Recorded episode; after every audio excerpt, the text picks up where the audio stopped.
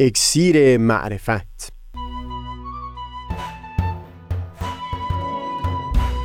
مروری بر مزامین کتاب ایقان این گفتار نقشی نو مشکلات نظم کنونی. از تا همامه ازلی در شور و تغنیست گوش قلب را از سروش او بی بحر مکن از تا همامه ازلی در شور و تغنیست گوش قلب را از سروش او بی بهره مکن.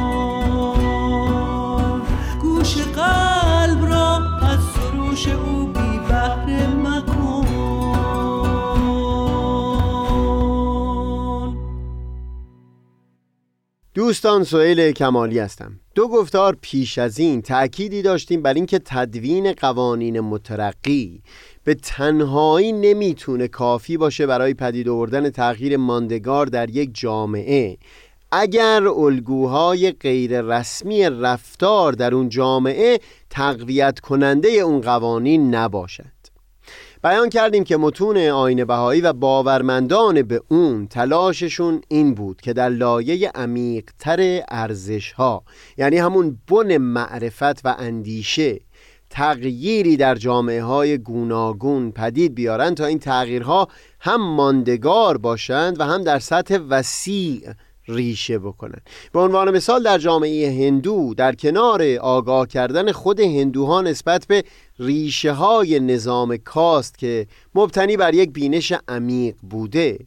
هوشیاری عمیقی هم پدید بیارن نسبت به بینش ژرفی که می‌تونه همچون نگاه طبقاتی به افراد جامعه رو محو بکنه. همچنین در مورد نجات پرستی در بسیاری نقاط دنیا باز کوشششون این هست تا هم با تکیه به آگاهی که از منبع علم به دست میاد و هم با معنوس کردن افراد با متون مقدس دیانت الهی در این زمان عالی ترین نگاه ها به یکی بودن نژاد انسان رو در جان و ذهن مردمان نهادینه بکنن. برابری حقوق زن و مرد هم همین هست. در برخی کشورها همچون افغانستان وضعیتی پیش آمده بود که معدود افرادی در صدر حکومت میل به برقراری برابری نسبی زن و مرد داشتن. با تدوین قانون اساسی کوشش داشتن این برابری رو تا حدودی تضمین بکنن اما متاسفانه از اونجا که بستر جامعه پذیران نبود این برابری هرگز ریشه نکرد.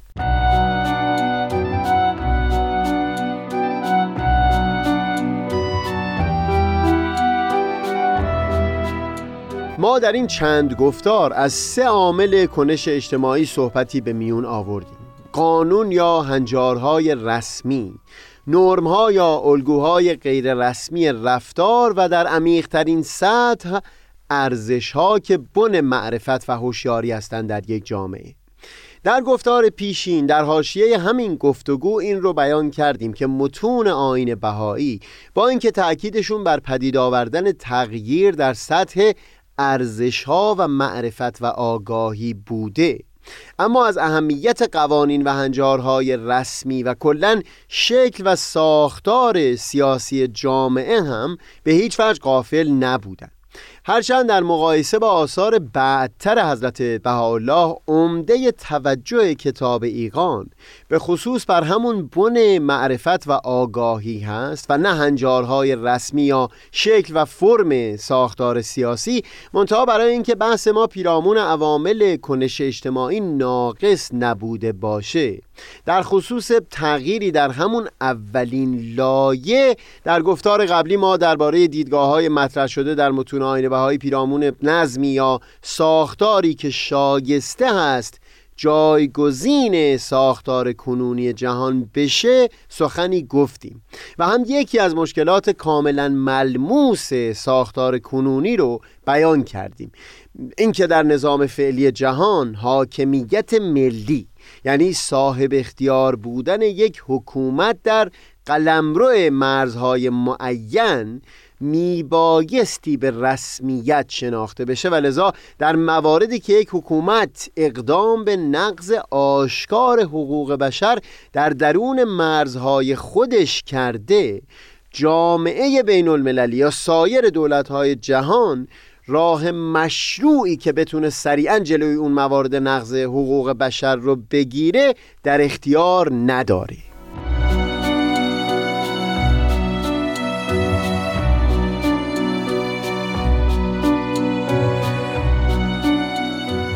معنای این حرف البته این نیست که در ساختار فعلی جهان هیچ مجازاتی لحاظ نشده باشه برای نقض حقوق بشر در حق شهروندان از سوی یک حکومت. نه جامعه بین المللی تلاش می‌کنه که همچو حکومت هایی رو از راه های مختلف پاسخگو بکنه. منتها همانطور که بیان کردیم راه مشروعی که بتونه در هنگام وقوع اون فاجعه ها به طور سریع مانع ادامه اون نقض آشکار بشه تعریف نشده. دلیل هم همون بود که پیشتر توضیح داده شد. نبود یک نهاد بین المللی انتخابی که قرارها و تصمیمهاش تضمین اجرایی داشته باشه. حداقل کاری که در همین وضعیت کنونی عالم و در آینده نزدیک می‌تونیم به اون بیاندیشیم پذیرفتن تشکیل یک پارلمان بین المللی هست که اعضای اون از سوی کشورهای مختلف انتخاب شده باشند و تصمیمهای اون لازم الاجرا باشند اما در متون بهایی بهترین و عالی ترین ساختار برای جهان اون زمانی است که کشورهای جهان در یک سیستم فدرال جهانی در کنار یکدیگر قرار گرفته باشند. به این معنا که هر کشوری در برخی زمینه ها استقلال خودش رو حفظ کرده باشه اما در مواردی حکم دولت فدرال در همه نقاط عالم به طور یک دست حاکمیت داشته باشه. ما در همون گفتار قبلی در خصوص اون یک مشکل جدی در ساختار کنونی جهان سخنی گفتیم و اینکه چطور این درمان می‌تونه چارساز اون مشکل باشه. الان که تصمیم گرفتیم صحبت پیرامون این گوشه دیگر در متون بهایی یعنی حکومت فدرال جهانی رو هم یک قدری تفصیل بدیم. بگذارید در خصوص یک دو مشکل جدی دیگه در ساختار کنونی جهان هم بیان مطلبی بکنیم.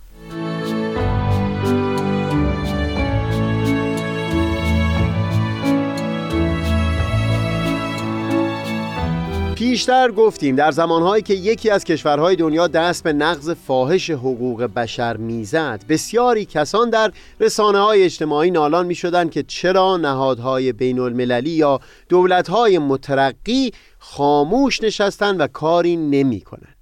مشابه همون ناله به طور مداوم در زمینه های دیگری هم سر داده میشه نابرابری فاحشی که در توزیع ثروت حتی در کشورهای پیشرفته جهان هست و اینکه به عنوان مثال در آمریکا با گذشت زمان ثروتمندان پولدارتر و فقرا بی پولتر میشن همواره مورد اعتراض بوده.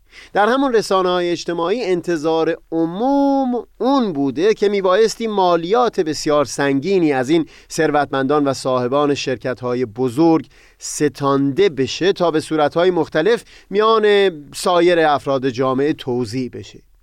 درست مثل همون مشکلی که در گفتار قبلی وارسی کردیم باز در اینجا مسئله اون هست که در نظام فعلی جهان به یک دلیل آشکار امکان همچو کاری نیست.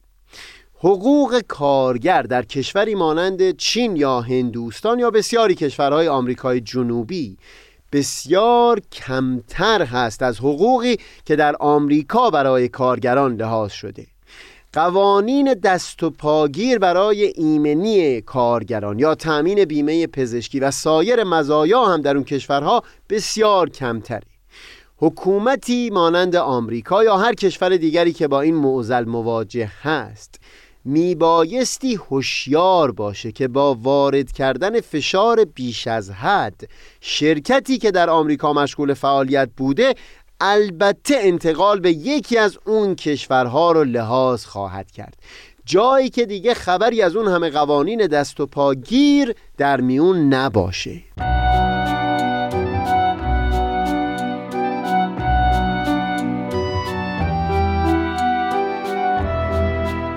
درمانی که بالاتر بیان کردیم یعنی تأسیس یک حکومت فدرال جهانی با پارلمانی انتخابی و هم دادگاهی بین المللی که قرارهای اون لازم الاجرا باشه.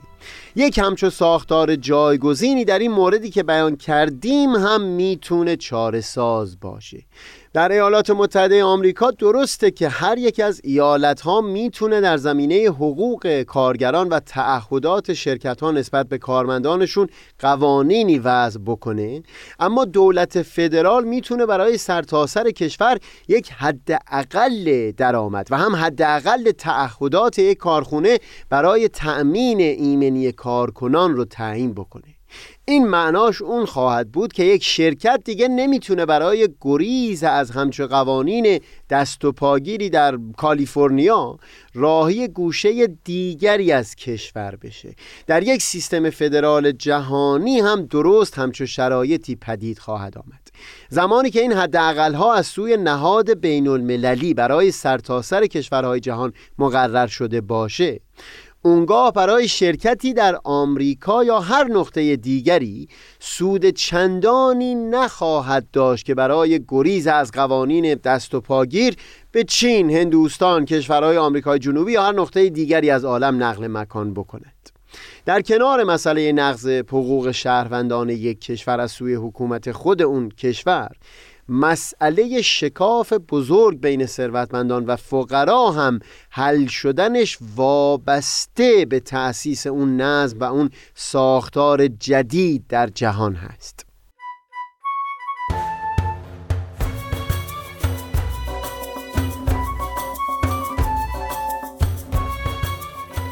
گذشته از نقض حقوق شهروندی توسط یک حکومت که در ظاهر مسئله داخلی به نظر می‌رسه به طور کلی هر گونه مشکلی که حل اون نیازمند یک همکاری میان کشورهای مختلف دنیا باشه با نظام کنونی عالم قابل حل شدن نیست.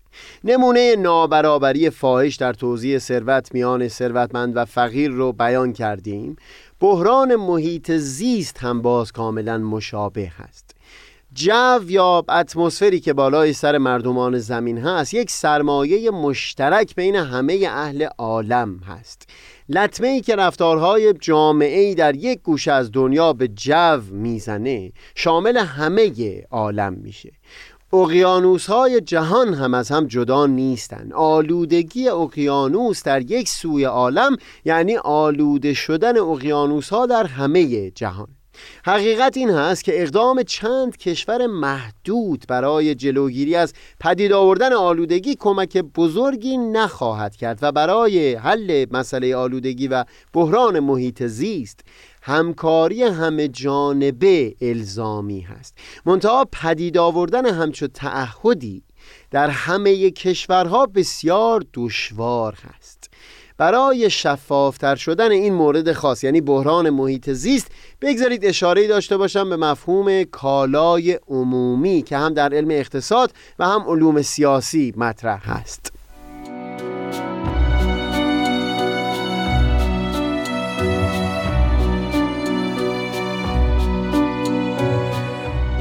ماهیت برخی کالاها به گونه ای هست که عملا امکان این نیست که بخشی از افراد گروه از اون محروم بشن و به اصطلاح تخصیص ناپذیر هستند.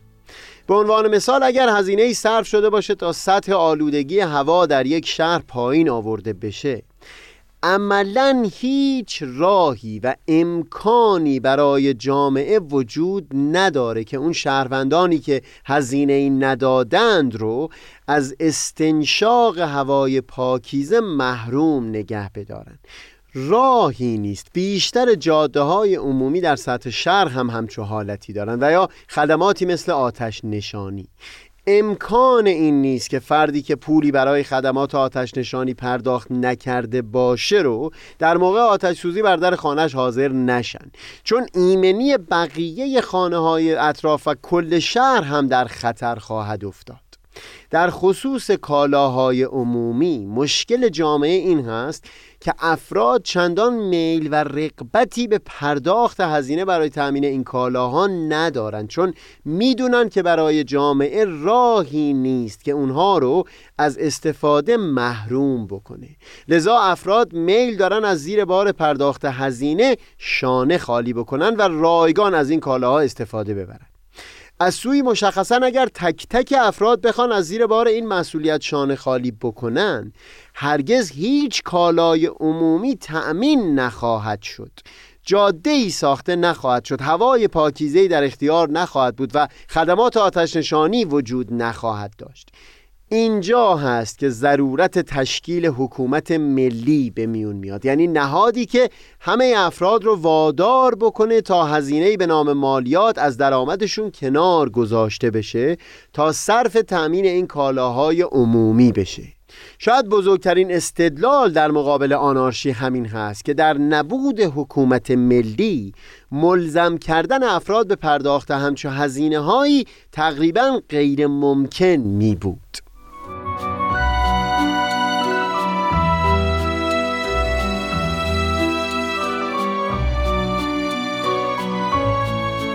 در خصوص بحران محیط زیست در سطح بین المللی هم شاید همه کشورها میل داشته باشند که مسئله آلودگی حل بشه. منتها تلاش هر کدومشون این هست که از التزام به قوانین سر باز بزنند چون می‌دونند که عملا امکان این نیست که اونها از نتیجه همکاری بقیه کشورها محروم بمونند سطح آلودگی در جو یا اقیانوس های دنیا که پایین بیاد برای همه مناطق عالم پایین اومده. درست مثل شرایطی که در سطح ملی و محلی توضیح دادیم باز در اینجا هم در نبود یک حکومت فدرال جهانی یا یک نهاد بین المللی با قدرت اجرایی. امکان این نخواهد بود که بشه همه کشورها رو وادار به التزام به قرارهای بین المللی کرد برای تأمین این کالای عمومی. در واقع همونطور که در سطح ملی و منطقه‌ای از نبود حکومت با عنوان آنارشی یاد می‌کنیم دومین مبین آثار حضرت بهاءالله حضرت شوقی از وضعیت نظام کنونی عالم در سطح بین المللی هم با همین تعبیر آنارشی یاد می‌کنند که مشکلاتی کاملا مشابه با همون مشکلات در سطح ملی پدید خواهد آمد منتها در مقیاسی وسیع‌تر. در اینجا خوبه بر یک نکته بسیار مهم تأکید داشته باشیم. اینکه هرچند تشکیل یک پارلمان جهانی در کنار سازمان ملل که دارای قدرت اجرایی باشه در همین امروز عالم هم قابل تحقق هست و هم به نظر ضروری به حساب میاد. ولی تشکیل یک حکومت فدرال در سطح کل جهان به نحوی که همه کشورها بخشای اون به حساب بیان. نیازمند پدید آمدن یک هوشیاری و معرفت بسیار عمیق در میان آدمیان هست که یکدیگر را جدا از یکدیگر نینگاشته باشند. درست مثل اون سایر مواردی که در یک دو گفتار گذشته مثال زدیم و نشون دادیم. بایستی تفاهم و سازگاری وجود داشته باشه بین قانون رسمی با نرمها و الگوهای غیر رسمی رفتار در جامعه. این تذکر را حضرت عبدالبها فرزند شارع آین بهایی و مبین آثار ایشون به طور جدی بیان می کردند که برای حل قطعی همه معضلات این چنینی تشکیل یک همچون نظام بین المللی به خودی خود کفایت نمی‌کنه و میبایستی مبتنی بر اون هوشیاری باشه. و این درست در راستای کمک به پدید آوردن یک همچو هوشیاری و معرفتی هست که کتاب ایقان نقشی محوری رو در زمینه وحدت ادیان ایفا می‌کنه. بگذارید تذکر حضرت عبدالبها و هوشیاری مورد نظر کتاب ایقان رو در گفتار بعدی پی بگیریم. منم آفتاب بینش و دریای دانش. منم آفتاب بینش و دریای دانش.